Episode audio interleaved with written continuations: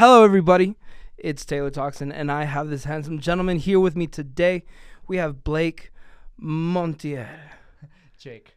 J- did I say what did I say? Blake? Blake. Son of a gun. My apologies. See, that's what happens when you smoke weed Not the before worst one. Not the a podcast. One. It's not a Not the terrible name, right? Yeah. It's not like Keith. Not the worst. Yeah. exactly. uh, Family Guy reference. Love that Yep, shit. yep. Okay, so I want to get into this, and I'm actually really excited because of the fact that I I don't know anything about you. I haven't seen you at a show. I haven't heard your music except for the four songs that I found on Apple Music, um, and the fact that you work at the best music shop. You know, Candyman. Shout out to you. Much love. Um, so give us a little bit of a detail tour of what you're about. What kind of music are you into? What are you doing? What projects? Well, uh, I've been playing guitar in Santa Fe for, um, I God, I guess about the last ten or eight years. Um, I started playing music with my dad, who's a musician, and uh, he's been playing bars and clubs and restaurants and stuff all over this town for years, and you know, long before I was around. And uh, my dad, Mike Montiel, and uh, so I started playing with him when I was probably around 12 or 13 years old. Um, and I played with a bunch of groups doing bars and cover gigs. Hit me with some of that. Man. Yeah, of course. Um, and I play guitar, I play bass. I mostly play bass, but lately in the last year or so, I've been playing a lot of guitar. I'm in two groups. Uh, one is Free Range Buddhas with um, with Francesca Josette and Justin Pusilla and Matt McClinton, who are all local musicians, and Ron Crowder from Albuquerque. Um, Excuse me. and no worries. We're doing uh we're doing original music. We're recording at Frogville. We're trying to play around. We're um really just doing whatever we can, having a good time doing it. Um So wh- where's Frogville? Frogville Studios is up on um it's up on the hill like west of town kind of like off of Calle Nopal as if you're going like to the landfill or something out that way.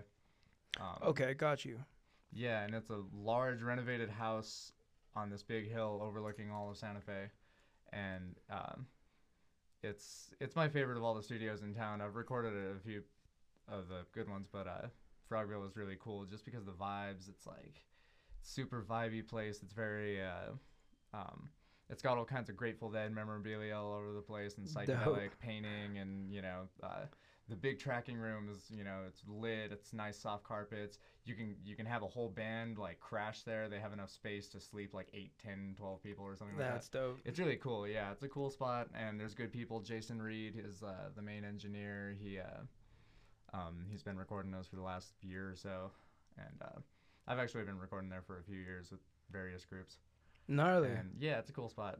Um, I liked a lot. It's just very easy going. Allows you to do the thing with no pressure, you know. And so with both of the bands that you're um, playing guitar with and doing vocals, uh, the Sound Brothers, The Right. other one is Brother Sound. Yeah. Brothers Sound. Brother my Sound. apologies. And uh, the Free Range Buddhas, which I only found three songs on uh, Apple. Unfortunately, I want to find more. Where Yeah. where can I find more? Actually. Well, we have we have one EP out on uh, on Apple Music, and then we're working on our first full length re- record. Uh, we've got one single out right now, and we're gonna be putting out another single pretty soon, the next month or so. dope. And then we should have the full length record's gonna be you know about 45, 50 minutes of music. Uh, that should be in the next month or so. Sick. So Okay. you can find that on Spotify, Apple, uh, you know, wherever you wherever you listen to music. check it out. And so, what about the first piece of music that you were into? Um, what what initially got you started? I mean, I know with your dad, but do you remember what Uh, song it was that you're like, yo, I want to play it? You, you know what I mean? kind of, yeah. You know, it's like I was into music, and you know, like growing up around it, my dad would always be having rehearsals and stuff, so Mhm. it was just kind of like in my you know consciousness from a young age. But I remember the first time I really thought like. Oh shit! I want to do that. You know, like that is like the feeling. You know, was uh, ah, God, I must have been like seven or eight years old, maybe like second grade. And I walked into my living room, and my my folks were cooking dinner, just going about their business. But Woodstock was on the TV. They weren't even really watching it, but the movie Woodstock was on TV, and it was Santana playing Soul Sacrifice. And it was like, I remember thinking like, I'm like, what's making these people feel this way? like, what could possibly make you feel this way? Like the looks on their faces and the way people were dancing and the way people. I was like, I want some of that. Whatever, whatever is making people feel this. Way. I way. want to be a part of that exactly. right there. Yeah. So from that moment on, I kind of got into music, and I had several more mind expanding moments throughout, you know, growing up. Uh, all classic rock music, the Beatles and Led Zeppelin and all that was, you know, pretty big in my consciousness. But my dad listened to it and listened to and played a lot of like country music and classic, old school, like twangy Telecaster music, like Merle Haggard and Buck Owens and that kind of stuff. So I had that kind of vibe in my ear too. Got you. And um,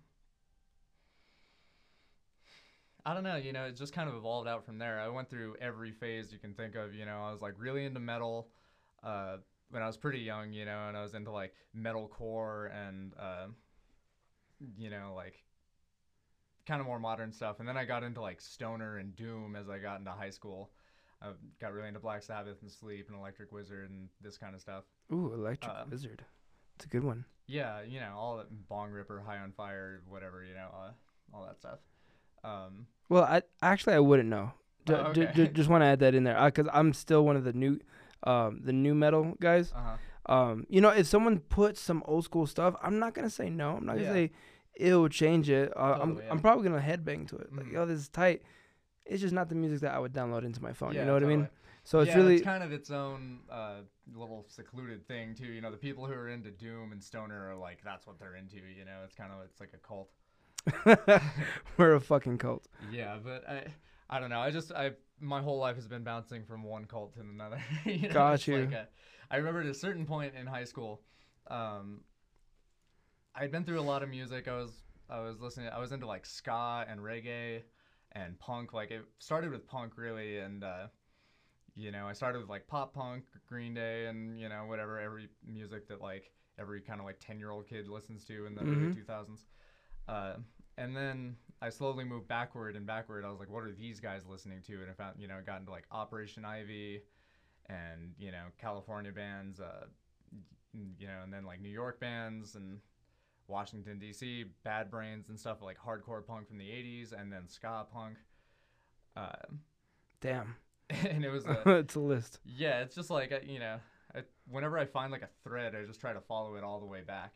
And, uh, at a certain point, I don't know, you know, I listened to every kind of music I could. I was just like, as a young guy, you're just so hungry for everything, you know, you'll just take whatever you can find and devour it as fast as you can and like move on to the next thing. you know? But uh, one thing that that always eluded me and kind of weirded me out, like from the time I was a kid, and I had this marginal, uh, like awareness of it, You, but you mind you mind if I move this Oh, yeah, towards you a little bit? sure. Yeah, a little bit more. One thing that Yeah. like always kind of uh I had this marginal awareness, like this far off thing in my consciousness, this awareness of the Grateful Dead. And I always thought like every time I heard it, it didn't even sound like music really, or it sounded terrible. It just sounded totally appalling and off putting and I you know, I would be like, What is happening here? I remember we had Sirius radio and there was a whole channel just for the Grateful Dead and I was like what's going on? Like, what the hell is this weird music? Everything, all their guitars are out of tune. It sounds like there's like seven dudes playing over it, like playing different things all at once. It's like, what is happening? And uh, at a certain point in high school, I, um, I guess I decided to give it another try. You know, I was like being like a punk kid. You know, in high school, I was like, you know, the Grateful Dead was like the lamest thing I could possibly think of, and. Uh, but I knew a bunch of people who were into it, and I knew it was like always coming up and like kind of prodding at me, poking at me. And so, one point, you know, possibly or with or without chemical assistance, I uh, gave it another another listen, and um, Fell in and it, love. it changed my whole mm. idea of music. It changed my whole concept of like what music could be and what it can do, and like how it can affect you as a person, and you know, like you know before that i just listened to music and like i never really like fully experienced it with like my being my body my self my senses you know It's something totally different. Yeah. yeah and it, it's you know it's just that thing of like you know your mind expands and you feel like you know the world is not what you thought it was so i've kind of been on that I've never really fully recovered from that kick. I listen to all kinds of music. You know, I'm really into like acid rock and like early um, uh, garage psychedelic music from the '60s. mm-hmm. Bands like the 13th Floor Elevators and Country Joe and the Fish and Electric Prunes, Damn, stuff like that. those are some names I, I never heard. Yeah, you know, it's just like uh, the classic early psychedelic LSD music. That's gnarly. See, I, I appreciate music, but you're you're on a different level. You go way deep down into there, and that's huge, especially for you know someone who's in multiple um, multiple jobs, multiple uh, gigs. Uh, it really f- makes a good foundation for you. Yeah, you- Definitely see that. I was never able to just like focus on one thing and get stuck in one thing. You know, it was like I was always playing music with people that I would have to like, you know, learn some style of music that I'd never heard before. You Mhm. know, it seemed like every different thing I moved on to was like completely out of my my ability at the time. You know, so got was, you. Um, But that that that determination Yeah, got you there, and you're like, yeah, oh, totally, and it just expands you and stretches you out. You know, it's like at first you're real rigid. You're like, this is what I like, and you know, this is like the only thing I like. And then pretty soon it's just like, you know, I'll listen to anything. Like, Yeah, you me anything, and you know, it's like I'll appreciate how it's made. I'll, I'll like, I'll nerd out into the details of the production, and you know, Yeah. whatever. I know exactly what you mean. When you fall in love with, with a D, uh, with, with an album, you get into each little aspect of it. Mm-hmm. That's love. Yeah, that's true love. totally. So I, I want to get back into um, the whole your aspirations into music. We we went into a little rabbit hole there for a second. yeah, totally. No, I appreciate it though because you know um, when people want to be looking you up in the future, they they would be able to look at this and find out, find out a couple of things that they would have known about you. You know what I mean? Yeah, totally. How many interviews have you been in? Out of curiosity. Uh, you know, maybe I've been interviewed with one of my groups before. You know, we might have done some radio thing once or twice, but not not many. This is the first Dope. podcast I've ever done. Oh, gnarly. Okay, okay. Is uh is it the first one by yourself? Yeah. Oh, cool. Hell yeah. I appreciate that. Um, so, well, I appreciate you being here for your first podcast. Anyways, whatever. You know what I mean?